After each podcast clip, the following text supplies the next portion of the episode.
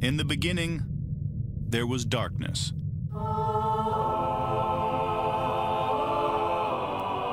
Then, there was Paul Brown. Paul Brown transformed the game. Hello, Paul Brown here. Welcome to the first ever International Browns podcast.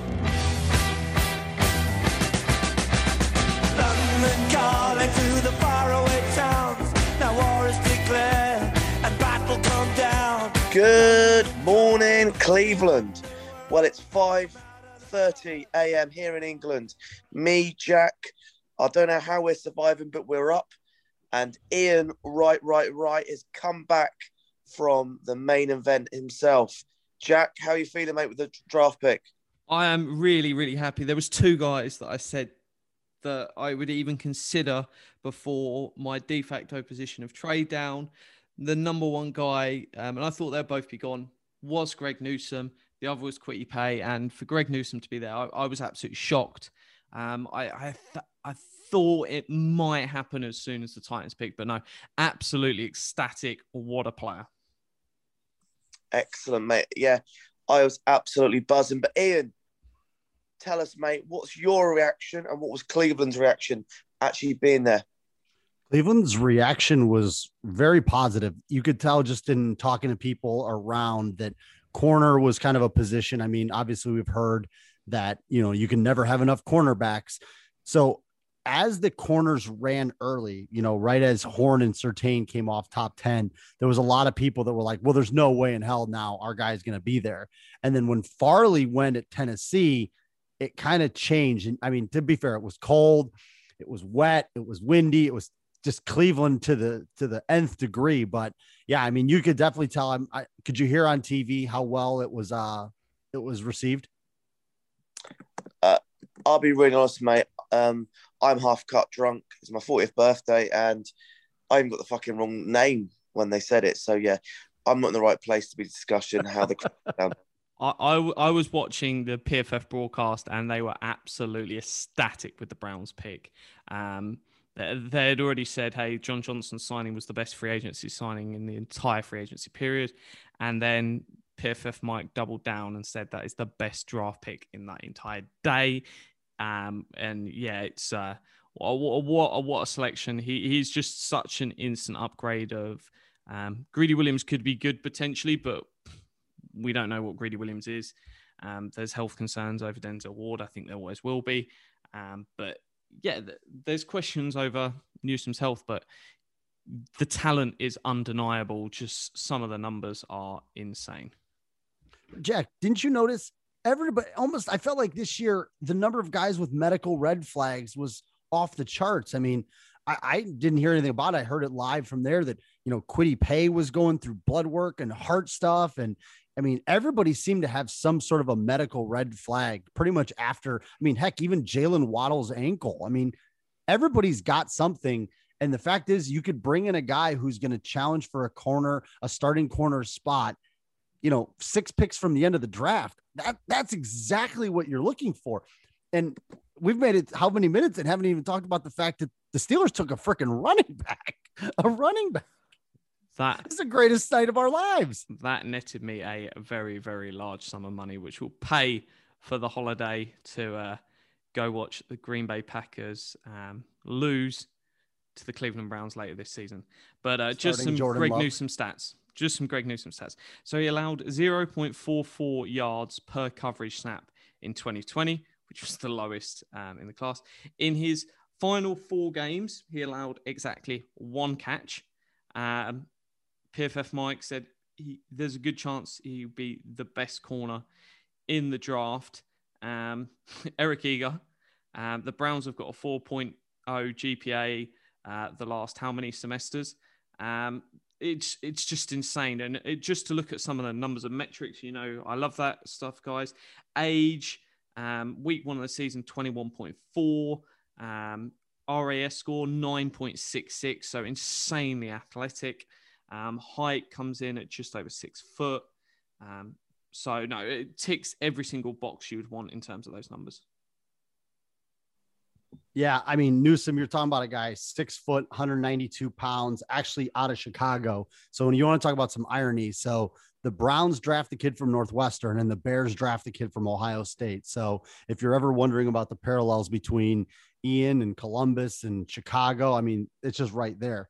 But yeah, Newsome, you're talking about a guy who, even just watching the broadcast, you know, you'll hear Brugler and Daniel Jeremiah. I mean, this guy is just a fluid athlete. You watch, I mean, I think I've heard, I think I've heard him called a route magnet, you know, over and over and over again. He was a guy that was featured a lot, you know, the last two weeks on Cleveland Browns Daily. So every pretty, everybody that came on the show was asked about him and they're all like, I don't think he's to make it. Like, I don't think he's to make it. And here you are getting, you know, arguably one of the top three corners in the draft. So this is a guy who's just, you know, he's fluid. He's, I think he ran a 4.38, 10 foot three inch broad jump.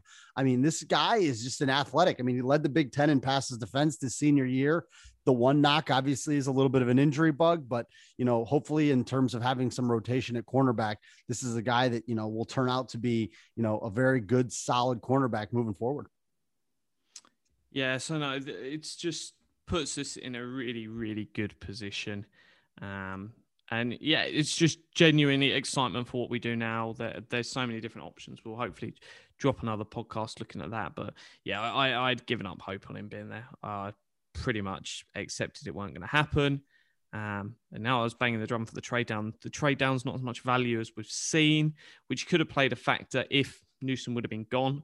Um, but yeah, it's uh, no, we're now in a really really nice position where we can just take best player um, there's been some other good players gone around where we picked. Um, I know, I know Bateman, the pick after the Browns, uh, led it. to a meltdown on uh, Twitter. Uh, Mike Clay, good friend of the show, been on before, um, tweeted that he's predicting 64 targets for uh, Rashod Bateman uh, this year. I asked Mike Clay, is that a 95% market share in the Ravens offense? Um, I mean, pretty much. they're not getting uh, free agent wide receivers to go there, so they got to get them somehow. Yeah, it's uh, it, it's a disaster, and, and Najee Harris, oh, a, a phenomenal. Um, literally pff, living the dream. I, th- I thought Chase was a phenomenal pick for the Bungles, but um, no, in, in terms of um, the Steelers, we couldn't have asked for anything better. Um, it had been mocked absolutely everywhere. It looked like as as much of a lock as um, Trevor Lawrence and Wilson, and yeah, it, it actually delivered. Yeah, I've got to say, guys, our cornerback room is looking very strong, pending any injuries. Denzel Ward, Troy Hill, Newsome, McGreedy, and our boy AJ Green, undrafted free agent. So yeah, I'm super excited uh, about that going into the new year. Obviously, we lost Mitchell, and uh, yeah, I think this is a great future prospect, and I'm really happy that you know, we're going with a cornerback when uh, other teams around us went with wide receivers. Yeah, round two is really nice for wide receivers, but we'll, we'll touch on more on that on our next show before um, tomorrow's draft. But real quick, you, Jack. Yeah. Do you, Big... sorry, Iain. Iain, quick question: Do you think the Browns went with a cornerback because the Bengals went with a wide receiver, or um, you don't think that played into it at all? They they actually asked Andrew Berry that exact question, and his exact answer was, "I mean, we're aware of what other teams do, but it does not change our board." I think they've gone into this looking for a corner. If the Bengals would have taken Penei Sewell, and you know, obviously they didn't know Ravens took Bateman at the time, but I, I can't I can't see the pick being any different. The only question I'd have had, Jack, if Newsome and Farley were both gone, was there a guy on the board that you think they would have taken? I know that you had said they were going to trade down, but obviously we had some, some, some relatively surprising guys. You know, obviously JOK still being there, Azeez Ojulari, um, you know, Barmore, uh, Onwuzurike, Elijah Moore, Joseph Ossai. I mean, there's Terrace Marshall. I mean, there's a lot of guys. Is, do you think they would have traded back if uh, Newsome wasn't there? do you think they would have taken somebody? I think they'd have tried to trade back. Um, I just don't think anyone wants it because the fact that no one else traded back um, makes me think I don't believe any decent offers are on the table. Um, so I, I, even if they wanted to, I d- I don't think it would be there. I think it would have been between JOK and Bateman I, I honestly think that that would have been the two, or Marshall would have been the third. Um, I, I, think that's probably what you were looking at as a group um, between what they'd have gone for. Um, but no, I, I think it, it, puts them in a uh, a nice position there. Um, yeah, I think I think there was a lot less trades I think than people maybe were anticipating. And if you notice before the draft, they'd come out and said about how valuable those assets in 2022 were going to be. So the fact that you know we only saw, let's see, Dallas and the Giants trade the Eagles. Yeah, Dallas, Giants, Eagles, Vikings. There was only what three? Oh, Bears. The Bears was the big one, obviously. Yeah. So four trades. Yeah, no, and uh, they're all trades that pretty much you could sort of see what they the teams were trying to do.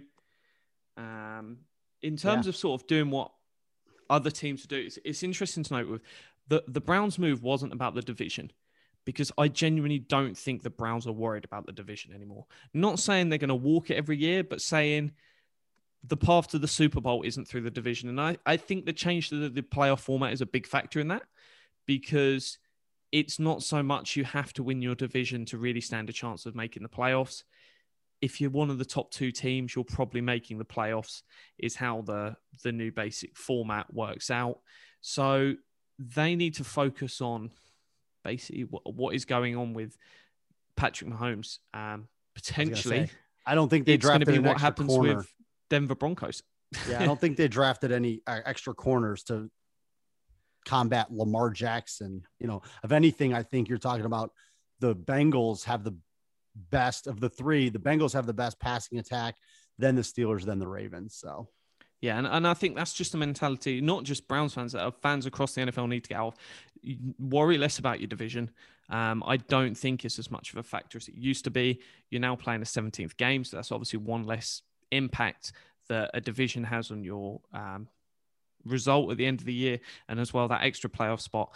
I just don't. I think divisional ties are overrated from the aspect of how much they matter to your schedule. Um, so yeah, it's two seventeenths, and even if you lose both of them, it doesn't stop you going to uh, the playoffs. So uh, no, worry less about the division. Worry more about the best teams in your conference um, and potential ple- teams you can meet in the Super Bowl. Absolutely. Um, Browns have three picks tomorrow. How many picks do they make? Three. I think they make all. Um, I think they uh, pick three uh, players tomorrow: wide receiver, defensive end, and defensive tackle. That's my view. Jack, what are you going with? I would go with a um, wide receiver, a edge defender, and a safety. Um, and I think safety is probably potentially the biggest need in that group. Not um, obviously, I, I I want a wide receiver more because of the long term impact. But in terms of that safety room, that safety room terrifies me. Um, I, I think we have, in terms of depth, possibly the worst safety depth in the entire NFL, um, which isn't a good place when you want to play three safeties. Currently, we've got Elijah Benton, Moffatt, and um, Sheldrick Redwine. It is uh, it is poor. It's uh, like practice squad level um, at best. So uh, yeah, I, I, I, think we the are. The Browns need to bring back my guy, your guy, Andrew Sendejo. Please, please come on back to the Browns. We really could use you, brother. Andy Sendejo. See you soon.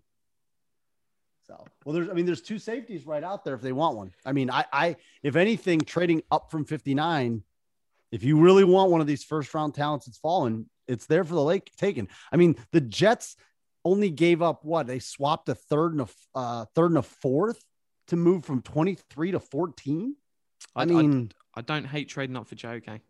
That's if, if you're gonna if you're gonna trade up, you're telling me you wouldn't take 59 and say a fourth or a fifth to move up, you know, in the 40s and grab one of these guys. I, I think it's possible.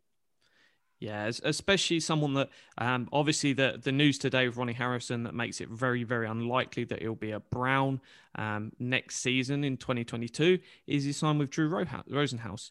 So um, that that looks like a relationship that is set to end um, based on the past. So um, I, I would keep an eye on yeah JOK trade up. I, I don't think it's unreasonable because they've probably seen that news and thought sod him. oh, Rosenhaus. I'm hey, David Njoku's still a Brown. Yeah, We're but, but he, in the he ain't getting an extension either. Uh, well, good stuff. Uh, we'll get in a little bit more to the draft and being there and all the things I saw. Um, I only had uh, two people, you know, comment on you, Jack, and say how much they annoy you annoy them. So it wasn't overall too Oh, bad. tell me more. Tell me more. We'll, we'll get into that later. Uh, three Name and people, shame. Three people actually wondered if I was Paul.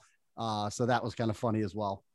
Well, you have to I'll a take bit offense on, at that. you have put a little bit of weight on recently, Iain. So, uh, um, any friends of the show did you see, uh, Iain? Um, I did not. It was it was difficult, and we'll get into a little bit. The way they had it set up wasn't the most user friendly with the vaccine zones and all that other stuff. So uh, I did not. I just had some people commenting on the crowd as I was walking through. So no one I recognize, to be fair. All right, good. last guy, last question, guys. Out of ten, how are you rating the pick? Jack, out of Eleven. ten. 11. Iain, Nine. interesting. It's, it's very fair at the moment on Twitter. 10, 9, and 8, very even. Uh, the the uh, community's rating it. But yeah, really happy. I wanted a cornerback. I wanted a Greg. Happy days. And as always, guys, thank you so much for listening. We'll catch you again before day two kicks off with a preview show.